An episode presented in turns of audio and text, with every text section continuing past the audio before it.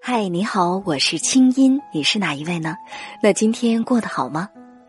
接下来你将听到的这个节目节选自我在中央人民广播电台中国之声的《千里共良宵》，搜索微信公众号“清音青草”的青没有三点水，音乐的音，添加我为好友，你的心事有我愿意听。好了，闭上眼睛，我们的心灵之约开始了。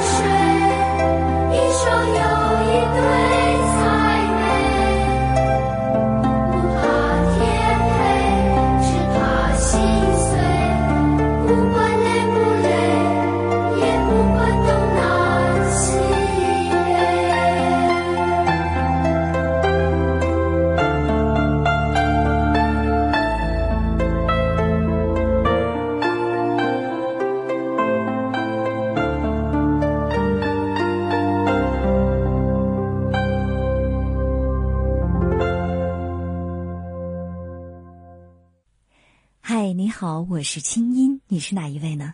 那今天过得好吗？二零一三年的二月十二号，星期二，农历的大年初三，新春佳节，在这儿，清音给大家拜个年，祝愿大家在新春里吉祥如意、幸福安康。新的一天开始了，很高兴我们在一起。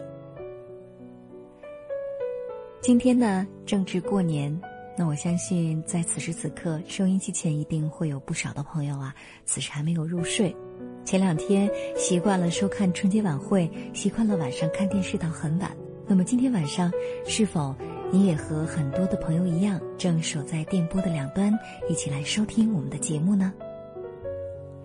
今天晚上啊，在节目当中，我们不解决问题，不回答听众来信，也不倾诉情感的苦恼。今天晚上我们来说一说幸福，我们一起来阅读一本有关幸福的书。这本书的名字呢叫做《幸福的方法》，其实啊就是前一段时间在网络上非常走红的哈佛大学最受欢迎的幸福课。作者呢是积极心理学的心理学专家泰勒·本沙哈尔。说到幸福，我相信收音机前我们每一个人在心里啊。都会有强烈的幸福的渴望，但是呢，如何获得幸福？也就是说，是否你具有获得幸福的方法呢？今天晚上，希望我们大家一块儿从这本书里找到幸福的答案。那收音机前的你呢，也可以通过我们的中国之声的腾讯和新浪的官方微博，参与到节目的互动交流当中，说一说你的幸福体验，或者是新春的幸福感悟。好了，接下来就让我们一同走进本沙哈尔的文字当中，一同来解读幸福，寻找幸福的答案。什么是幸福？十六岁那年，我在以色列全国壁球赛中夺得冠军。那次经历迫使我有生以来第一次认真思考了幸福这个主题。我曾经深信胜利可以令我快乐。可以缓解我长期以来的空虚感。在长达五年的训练当中，我一直感觉生命中似乎缺失了什么。无论是拼命的奔跑、不停的力量训练，还是不断的自我鼓励，都无法填补这种内心的空虚感。是的，我不快乐，但我相信那些缺失的东西早晚会填补到我的生命当中。至少有一条看似行得通的幸福之路。那就是我必须通过身体或心理的艰难与忍耐去赢得冠军，通过赢得冠军获得成就感，而成就感一定能让我最终获得幸福。这就是我当时的幸福逻辑。如我所愿，夺冠后我欣喜若狂，那种快乐超乎了我的想象。获胜后，我与家人朋友一起隆重的庆祝。那时，我对支撑自己走过艰辛五年的理念更是深信不疑。我认为胜利可以带来无限快乐，为此生理和心理上的种种痛苦都是值得的，一切是如此公平。可是就在当晚，狂欢过后，我独自回到自己的房间，坐在床上。尝试着在睡前再回味一下那无限的快感，可是出人意料的，那些我以为会保持的很久的成就感，那些我最珍视的来之不易的喜悦，忽然之间消失的无影无踪，失落和空虚再次占据了我的内心。我忽然感到迷茫和恐惧，泪水奔涌而出。几个小时前还是喜极而泣的泪水。仅几个小时之后，就满是伤心和无助。如果在如此圆满的境况下尚不能感到幸福，我又能到何处去寻找那持久的幸福感呢？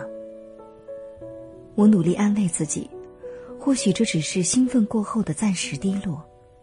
可是，在接下来的日子里，我仍然没有找回到快乐的感觉，相反，内心却越来越沮丧，因为我越来越强烈的意识到。即使我达到更高的目标，哪怕赢得世界冠军，似乎也不能为我带来持久的幸福。我所依赖的逻辑彻底被打破了，我完全不知所措。我意识到必须改变自己对幸福的认识，更深刻的理解幸福的本质。从那时起，我开始对一个问题非常着迷，那就是如何才能得到持久的幸福。我不断寻找答案，我观察谁看起来比较幸福，然后向他们请教幸福的原因。我读遍了所有能找到的与幸福有关的书籍，从亚里士多德到孔子，从古代哲学到现代心理学，从学术研究到自我激励等方面的书籍。为了能让自己用一种更为正式的形式寻找幸福的答案。我决定在大学里主修哲学和心理学。在那儿，我认识了许多杰出的人士，包括作家、思想家、艺术教授等等。他们都和我一样，试图理解幸福这个大问题。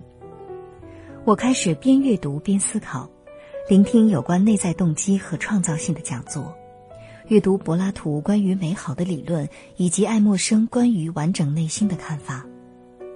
所有这些都给了我一个新的视角，让我对生命和身边的种种事物有了更深切的体会。我发现并不是只有我这样，我周围大部分同学都生活的并不开心，他们沮丧、压力重重，可是他们似乎并不在乎，他们只是在努力的追求好成绩，苦练成为出色的运动员，或者是为了显赫的地位而奋斗。但在追求和达成这些目标的过程当中，他们很少能体会到发自内心的快乐。虽然离校后他们的目标改变了，比如以往是追求好成绩，现在则是追求高薪和晋升，可是他们的生活态度却没有丝毫的改变，就好像他们已经认定了一点，那就是要成功必须以经历痛苦作为代价。难道？真的就像梭罗所观察到的，大部分人是在平静的绝望中生活吗？就算如此，我也无法接受这种令人沮丧的状况就是生活的必然的说法。我继续提出了下面的问题：我该如何同时获得成功和幸福？怎样平衡成就和幸福？是否可能打破“不劳则无获”的传统观念呢？后来我终于明白了，要想得到这些问题的答案，就必须首先理解幸福到底是什么。它是一种情绪，就像快乐一样，还是没有痛苦，还是好运气？快乐、好运、狂喜、满足这些字眼经常被视为幸福，但是他们都不符合我对幸福的理解。这些情绪稍纵即逝。没错，虽然它让人感觉很好，但是它们无法成为衡量幸福的标准，更不能成为幸福的支柱。真正的幸福不应该是绝对不掺杂不良的情绪的，而是经得起困难和挫折的考验的吧。辨别那些我不认同的观点是非常容易的，但是找到合适的定义则是很难的。人们都会讨论幸福，都感受过幸福，但是却缺少一个完美的定义，帮助我们更深入的理解它。英文“幸福 ”（happiness） 一词源于冰岛语里的 “happy”，其意为运气或机会。“happy” 同时也是“偶然”这个词的来源。可是，我不想凭着运气去获得幸福，因此我决定寻找并理解它的真意。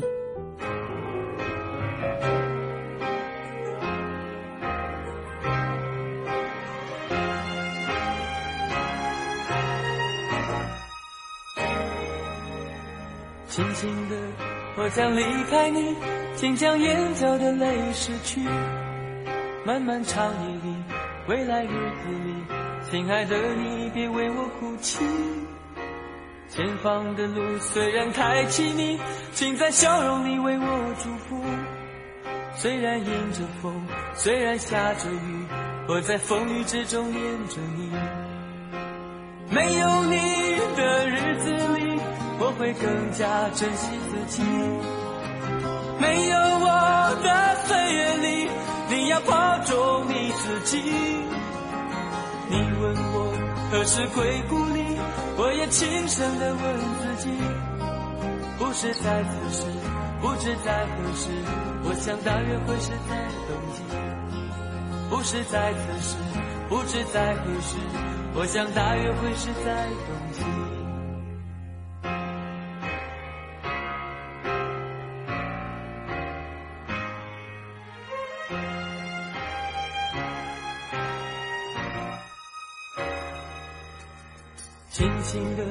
我将离开你，请将眼角的泪拭去。漫漫长夜里，未来日子里，亲爱的你别为我哭泣。前方的路虽然太凄迷，请在笑容里为我祝福。虽然迎着风，虽然下着雨，我在风雨之中念着你。没有你的日子里，我会更。加珍惜自己，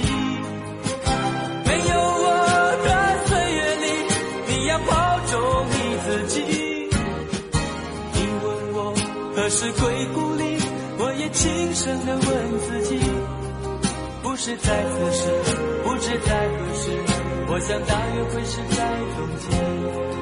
不是在此时，不知在何时，我想大约会是在冬季。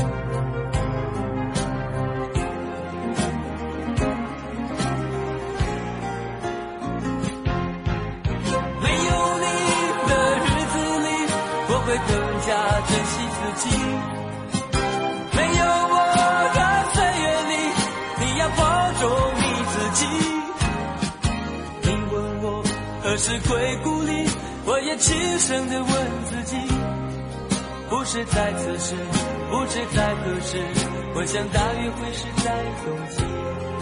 不是在此时，不知在何时，我想大约会是在冬季。不是在此时，不知在何时，我想大约会是在冬季。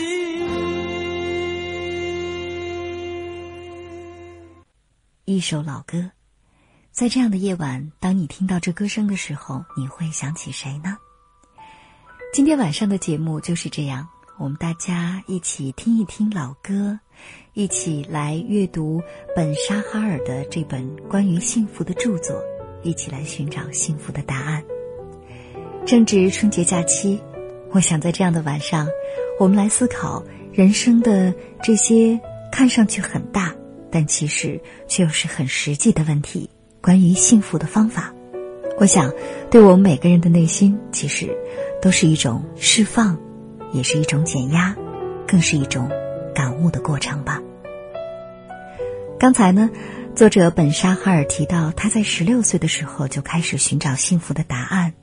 他觉得，当自己在刚开始的时候设定很多的人生目标，比如一定要达到好成绩，一定要赚很多钱，一定要当冠军。可是他发现，当这些目标实现了之后，他也并没有真正觉得快乐。那么，幸福到底是什么呢？我从十六岁开始思考这个问题，但是直到今日，我尚未找到一个完满的答案，也许永远都不会有。在大量的阅读、研究、观察和思考之后，我仍然没有找到任何有关幸福的配方。世界上其实并没有所谓的幸福的五步法。其实。我之所以会写这么一本书，是希望能够帮助大家更多的了解幸福和充实生活所蕴含的基本原则。当然，这些原则不是万能药，不可能在任何情况下都适用于任何人。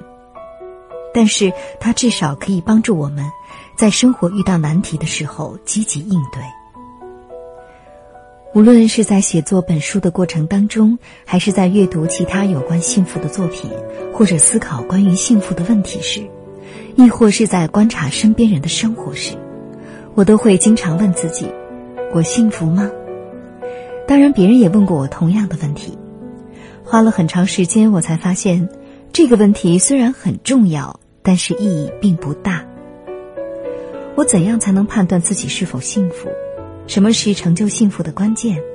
幸福有统一的标准吗？如果有，它是什么呢？我们的幸福与身边人的幸福有关系吗？如果是，那么我们周围人的幸福究竟有多幸福呢？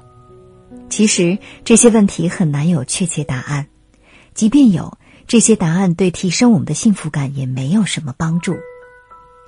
我是否幸福这个问题本身就暗示着对幸福的两极看法。那就是要么幸福，要么不幸福。在这种理解当中，幸福成为一个终点，一旦达到，我们对幸福的追求就结束了。实际上，这个终点并不存在。对这一误解的执着，只能导致不满和挫折感。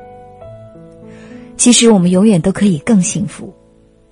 没有人能够在所有时间都非常满足而无欲无求。与其问自己是否幸福，不如去探求一个更有注意的问题，那就是怎样才能更幸福？这个问题不但契合幸福的实质，还表明了幸福是一个需要长期追求、永不间断的过程，而不是一个可以终结的句点。比如说，我现在要比五年前幸福，我也希望五年后的今天我能比现在更幸福。这么想，是不是就轻松多了呢？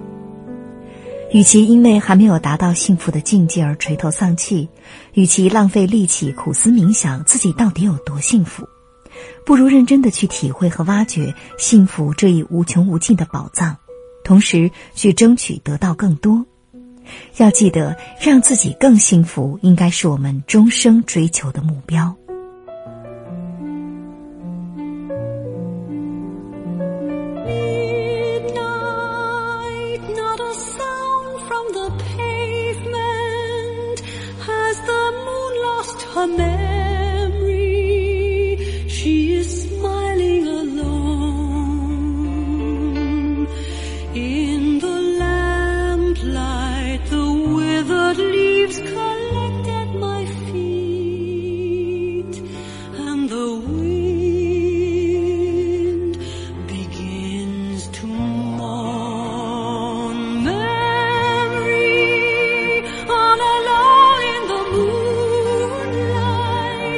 I can dream of the old days?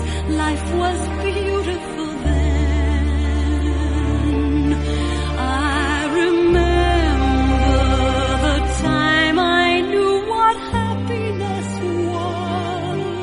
was. Let the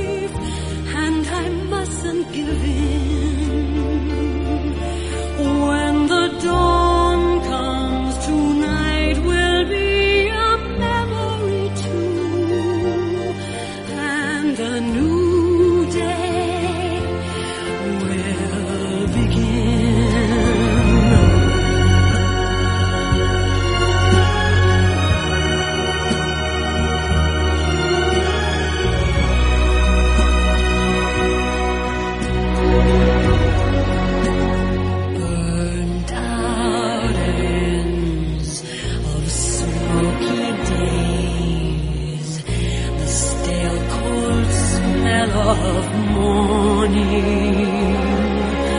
A street lamp dies, another night is over, another day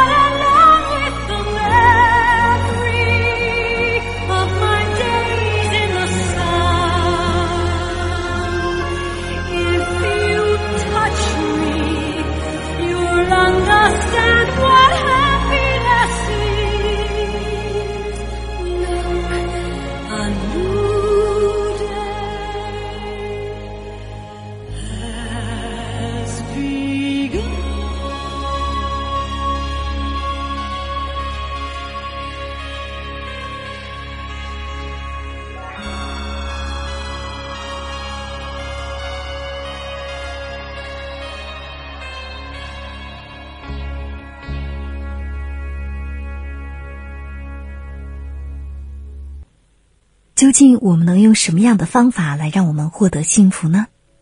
希望在这本书当中所提到的几点能够帮到收音机前的你。刚才作者在这本书里告诉我们说，其实追问一个问题“你幸福吗”，这原本就是一个毫无意义的问题。比这更有意义的是，我们要经常告诉自己说：“我明天可以比今天更幸福，我明年可以比今年更幸福。”是的，也就是说呀，我们追求的是让自己更幸福，而不是反复追问现在我到底幸不幸福。或许在追问的过程当中啊，我们会陷入焦虑、担忧，甚至抑郁。但是，假如说我们思考问题的方向是让自己更幸福，那么这就有了积极的态度。接下来，我们来看一看在这本书当中，作者告诉我们的关于幸福的方法练习。嗯。或许呢，今天晚上听了节目，你可以试试看，是否这些方法真的可以帮助你获得幸福。幸福练习一：养成好习惯。我们都知道，改变是困难的。大量研究指出，学习新模式、采用新习惯或者打破旧习惯，比我们预想的要困难得多。所以，绝大多数个人和组织所尝试的改变都以失败告终。事实证明，在履行承诺的时候，即使这些承诺对我们是有益的，但是仅仅依靠自律也是远远不够的。这就是大多数人的新年计划最后都会落空的原因。养成习惯通常是一件困难的事情，但是保持一个已经形成的习惯就相对容易多了。最优秀的运动员都有自己的习惯。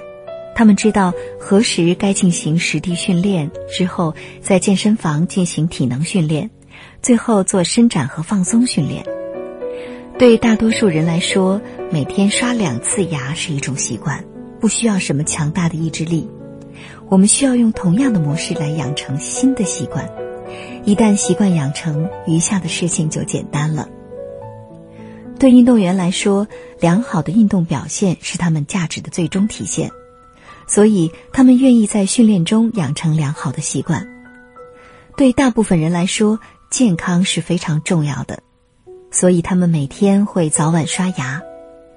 如果我们要追求幸福，认清它是最有价值的目标，我们就需要为此养成习惯。那么，什么样的习惯能让你更加幸福呢？你希望生活发生怎样的改变呢？比如说吧，每周运动两次，每天早上冥想十五分钟，每个月看两场电影，和伴侣每个星期出去约会一次，隔一天阅读一些有趣的读物等等。每一次养成的新习惯不要太多，一两个足矣。在习惯被固定下来之前，不要试图养成新习惯。就像是一些心理专家说的，微小的进步都好过野心勃勃却遭遇失败。不要着急，成功和幸福都会像滚雪球一样越滚越大。一旦你确立了新习惯的内容，先把它们列入你的计划，然后开始行动。刚开始可能并不容易。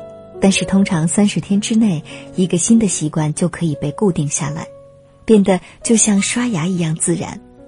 习惯通常很难改变，对于好习惯来说，这当然是一个好消息。亚里士多德曾经说过：“我们的习惯造就了我们，卓越不是一次行为，而是一种习惯。”人们常常抵制建立习惯性行为的原因。往往是他们觉得会限制自身的主动性和创造性，特别是在需要与他人互动的事情上，比如安排固定的时间和伴侣约会，或者是规律性的从事创造性的艺术活动，比如绘画，这些似乎都让我们受到了限制。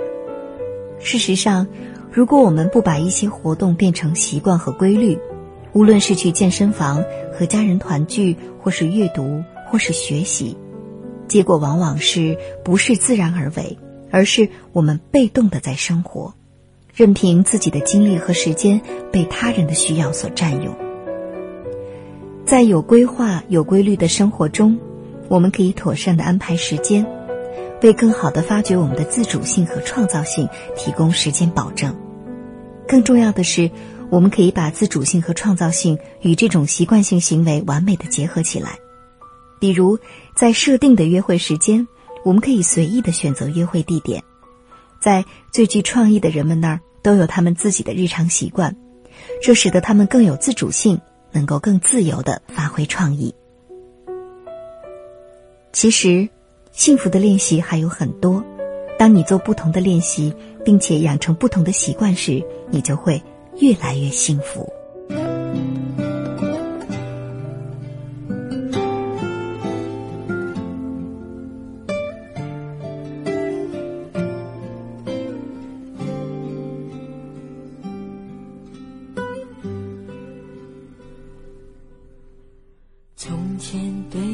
收音机学唱旧的歌，我问妈妈为什么伤心像快乐，妈妈笑着说她也不懂得。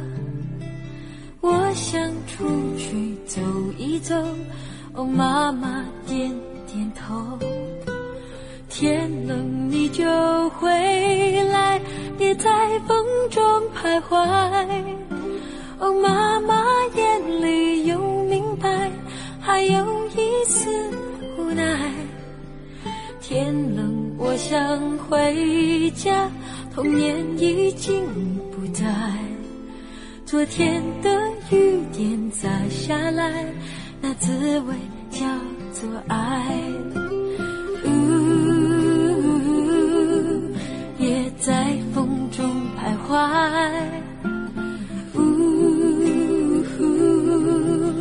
天冷就回来。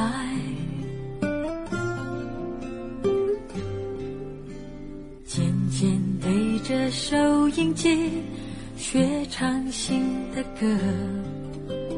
我问朋友为什么做梦也快乐，朋友笑说他从不相信梦。我想出去走一走，哦，朋友点点头。天冷你就回来，别在风中徘徊。朋友的眼里有明白，还有一份期待。天冷我想回家，少已经不在。今天的雨点洒下来，那滋味就是爱。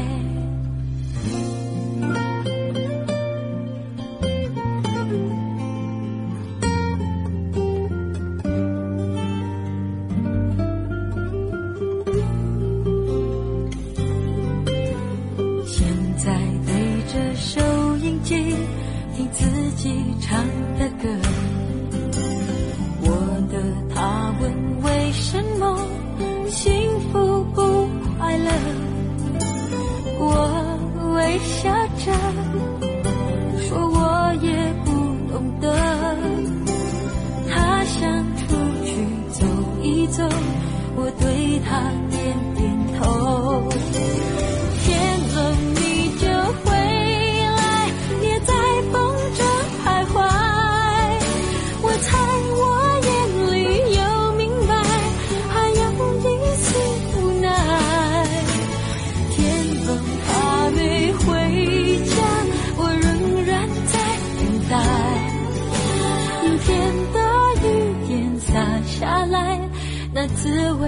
就是爱。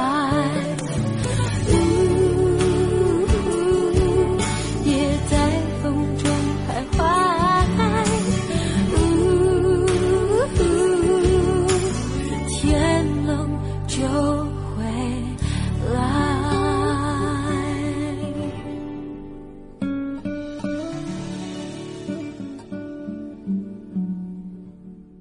幸福的练习之二：每天在临睡前记下五件让你值得感恩的事情。每晚在入睡前写下五件让你因为感恩而快乐的事情。这些事情可大可小，从一顿美食到与一个好友的畅谈，从日常工作任务到一个有意思的想法，你都可以写下来。如果每天都做的话，你可能会重复的列出一些事情。这很好，重点是在重复之余，为了让你的情感体验保持新鲜，请在每一次把它们写下来的同时，去想象当时的体验和感受。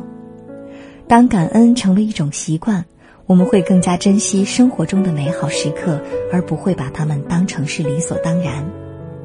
你可以自己做这个练习，也可以跟你所爱的人一起完成。比如爱人、子女或是父母、兄弟姐妹，共同表达对生活的感恩，可以让彼此之间的关系更加的亲密与和谐。幸福的练习方法之三：冥想幸福。一些心理学的研究报告指出，有规律的冥想可以为生活带来深刻的改变，但是冥想并非适用于所有人。如果这个练习或是书中的任何练习让你感到不舒适，就略过，然后直接进行下一个。首先选择一个安静的地方，找一把椅子，或是盘腿坐在地上，确定自己处于舒适的姿势，但是背部和颈部要挺直。至于要不要闭上眼睛，由你自己决定。然后深呼吸，试着保持心态平静，每次吸气都要吸到底。在呼出时，要通过口或者鼻慢慢的呼出，用意念扫描你的全身。如果有任何部位感到紧张，就将你的呼吸传向那里，并让这个部位放松。至少保持五分钟，最长二十分钟，专注于你深缓的呼吸。如果发现注意力游移，只要把它简单而自然的带回到你的呼吸上就可以。然后继续深呼吸。让积极的情绪包围自己。你可以想象自己在一个非常开心的状态当中，比如和爱人共处，或者是在工作上得心应手的时候。用三十秒到五分钟的时间，让这种积极情绪蔓延全身，并在体内流动。用三十秒到五分钟的时间，让这种积极情绪蔓延全身，并在体内流动。如果经常做这个练习，你甚至不需要再去想象什么情景，只是想着幸福、宁静或是欢愉这样的字眼，就能引发积极的能量。把冥想变成规律。每天早晨起来，午餐时间或是午后，用十分钟到一个小时的时间来冥想。在冥想成为日常规律之后，你可能只需要一两分钟就够了。每当你感到有压力、愤怒或是想开心一点的时候，只需要做几次深呼吸，就可以释放出积极的情绪。安静的地方是最理想的，不过，其实坐火车、坐出租车或者是在办公室里。也都可以。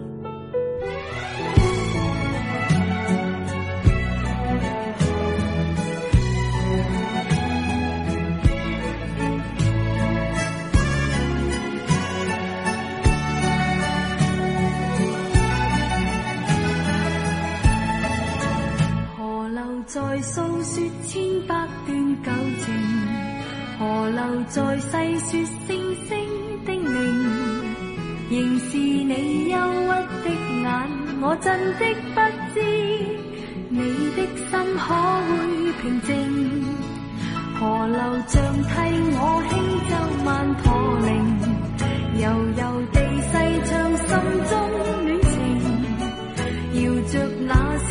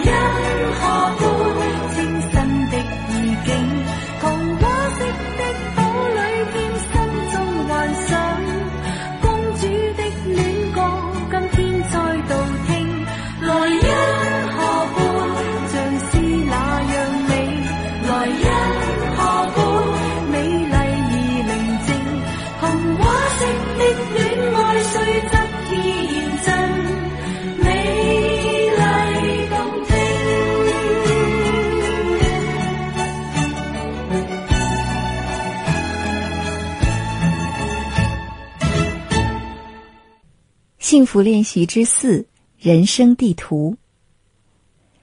虽然内心和思想都很难度量，但是我们还是可以对自己的幸福做出评估，并思考如何才能变得更幸福。我们可以从记录每天的事项开始，写下他们带给我们的快乐和意义。每天花一点时间记录下当天的生活，可以帮助我们找到自己的幸福模式，比如。我们可能会发现自己的大部分时间都用在那些在未来会获益，但是我们并不享受的事情上，或者是做了太多既没有意义又不快乐的事儿。据此，我们就可以为自己的生活做出更好的规划。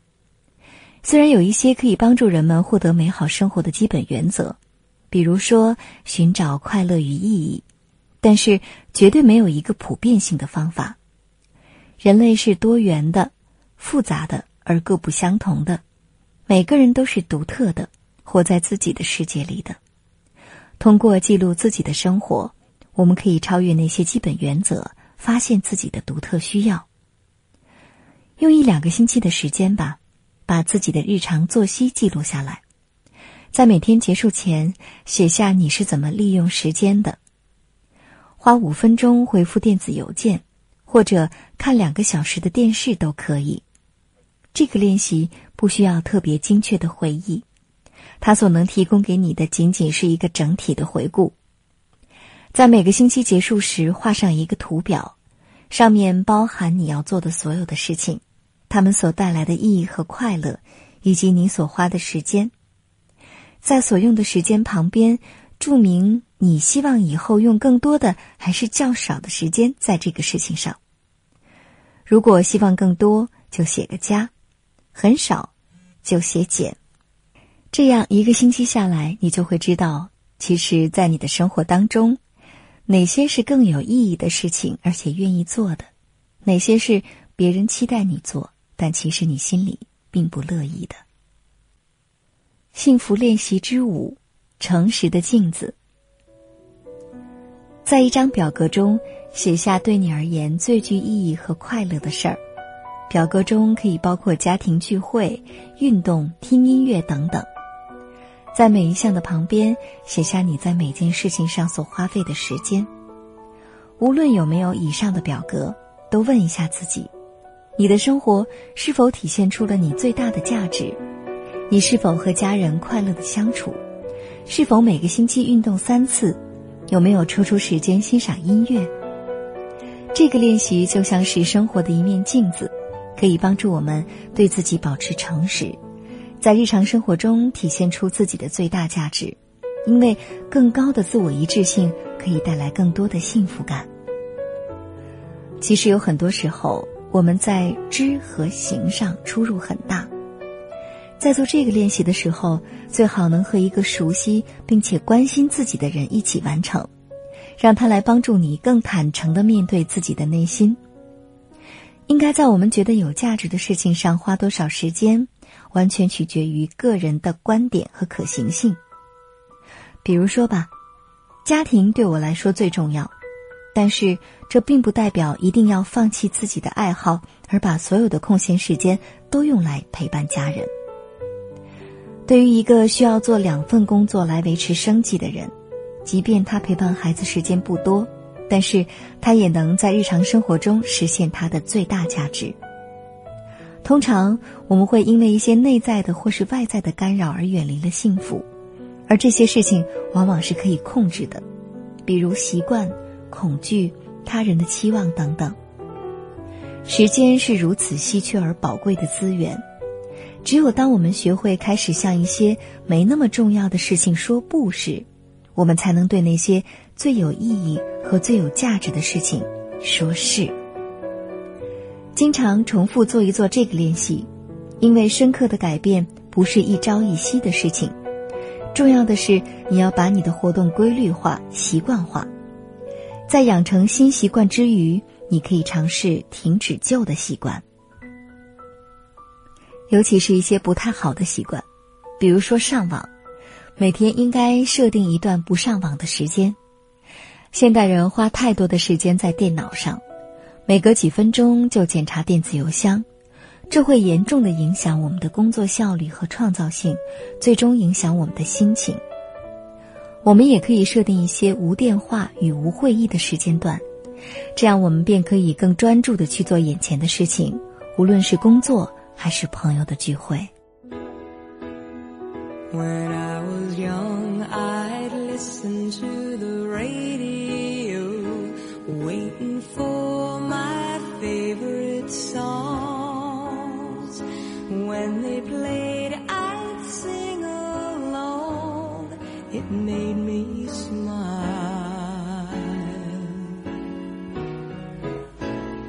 Those were such happy times and not so long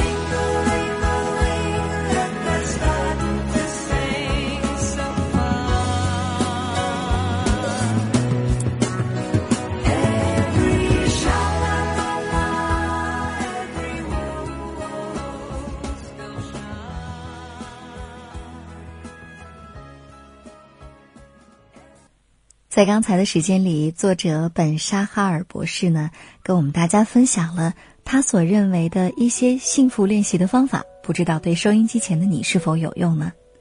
今天晚上我们一起听听老歌，聊一聊幸福的方法。或许啊，我在想，在这样夜深人静的假日的晚上，会对接下来我们的工作和生活都是有帮助的。嗯，那收音机前的你，你所认为的幸福是什么呢？那么在新春佳节之际，你又最想对自己和对你心里的那个最重要的他说下哪些祝福的话呢？大家可以继续参与到节目的互动交流当中，找到中国之声在腾讯和新浪的官方微博，然后呢找到话题预告，跟帖参与话题的讨论，说出你的幸福的秘籍。好了，接下来我们继续进入到文字当中，继续来感悟究竟什么是幸福。接下来我们将要读到的是关于金钱和幸福的关系。对你而言，什么比财富更重要呢？当我们衡量商业成就时，我们的标准是金钱。我们用金钱去估计资产和债务、利润和亏损。在这一过程当中，所有不能转换成金钱的部分都被认为与公司的价值无关。当我们衡量商业成就时，金钱就是终极财富。人和事业一样，也有利润和亏损，但不同的是，衡量人生成就的标准既不是金钱，也不是名誉、声望或权力。衡量人生成就的标准应该是幸福。金钱和声望在幸福面前并没有固定的价值，但是为什么他们的魔力如此之大呢？这是因为有些人认为他们可以带来幸福，金钱和声望本身是没有价值的。如果无法带来任何幸福，没有人会去追求他们。好比在商业当中，资产只有在换算成钱时才有价值。同样，声望和金钱都只是实现幸福的手段。对某些人来说，把幸福作为终极财富和衡量标准，似乎有点戏剧性。举一个极端的例子，在一百万美元和与好友交谈之间，你会选择哪个呢？我们应该选择可以让自己更幸福的那个。如果说现在的你和有人谈话给你带来的快乐和意义远远超过了一百万美元，那么我们就应该选择后者，因为以幸福作为衡量标准的话，后者更有价值。将谈话与金钱的价值进行比较，可能有点像把苹果和橘子做比较，但是我们可以通过把它们和幸福这一最终标准进行比较，决定哪一个让我们更幸福，由此在这些似乎不相关的选择当中做出判断。当然，在一百万美元和交谈之间选择确实不是一件简单的事情。在上面的选择当中，如果只是因为我更享受与朋友谈话的感觉，所以金钱不算什么，这个理由并不充分。一大笔钱可以给你带来安全感，很有可能帮助你免除未来的烦恼。有了这些钱，你也会有更多的自由和机会从事你觉得有意义的事情。但是在仔细考虑过后，如果与朋友谈话确实可以给你带来更多的快乐和意义的话，那么它的价值就可能超过了一百万美元。正如心理学专家卡尔·荣格所说的：“有意义的事情，即使价值再小，也比无意义的事情有价值。”金钱除了可以提供基本的食物和居住之外，只是实现幸福这个目标的一种手段。有趣的是，我们经常搞不清楚目标和手段的区别，而往往以牺牲幸福来换取金钱。当社会上普遍认为财富的积累才是人生目标的时候，我们就很容易犯这类错误。并不是说赚钱或存钱是错的，物质上的富有可以帮助个人甚至社会得到更多的幸福。金钱上的保障可以让我们向不喜欢的工作说不，或者是不为账单而烦恼。同时，赚钱的欲望也可以成为积极的挑战，甚至给我们以启发。但是，金钱本身并没有价值，只是因为它可以带来一些快乐体验。物质本身并不能给生命带来意义，或是精神上的财富。研究显示，财富与幸福之间的关系不同于我们通常的认识。在不同的文化背景之下所做的幸福调查当中，心理学专家发现，幸福与财富之间的关联性非常低。唯一例外的是那些在一些极为贫困的地区，这些地区连基本的生活条件都得不到满足。此外，还有报告指出，在过去的五十年里，许多国家越来越富有，但是幸福指数不仅没有提升，反而是下降了。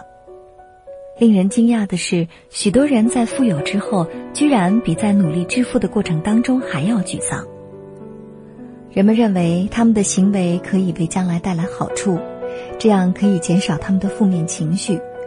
然而，一旦达到目标，发现所得到的依然是无法使自己快乐时，他们就无法自拔了。这时，他们会灰心绝望，因为没有目标，他们就失去了对幸福的指望。太多成功的人都经历过萎靡不振，他们甚至因此而酗酒或是吸毒。矛盾的是，他们渴求的成功在实现后，反而使他们更加不开心。在成功之前，他们可能也曾经有过不开心的日子，但是他们一直相信，只要成功了就会得到幸福。可是，当他们达到目的时，才发现，原来所期望的幸福根本就不存在。此时，他们感到自己的幻想，以物质和地位可以带来永久的幸福破灭了，继而陷入了现在怎么办的迷茫当中。在发现所有的努力和牺牲不能带来幸福之后，他们一个个都掉进了习得性无助的深渊，接着成为虚无主义的典型。一些人认为世上再没有任何东西可以给自己带来快乐，于是就去寻找另外一些毁灭性的消除痛苦的方法。那么，既然物质财富无法使人幸福，为何我们仍然对它如此痴迷呢？为什么获得财富可以超过寻找生命的意义呢？为什么我们以物质为标准做决定时可以这么自然，而以内心的幸福作为标准的时候却是这么的困难呢？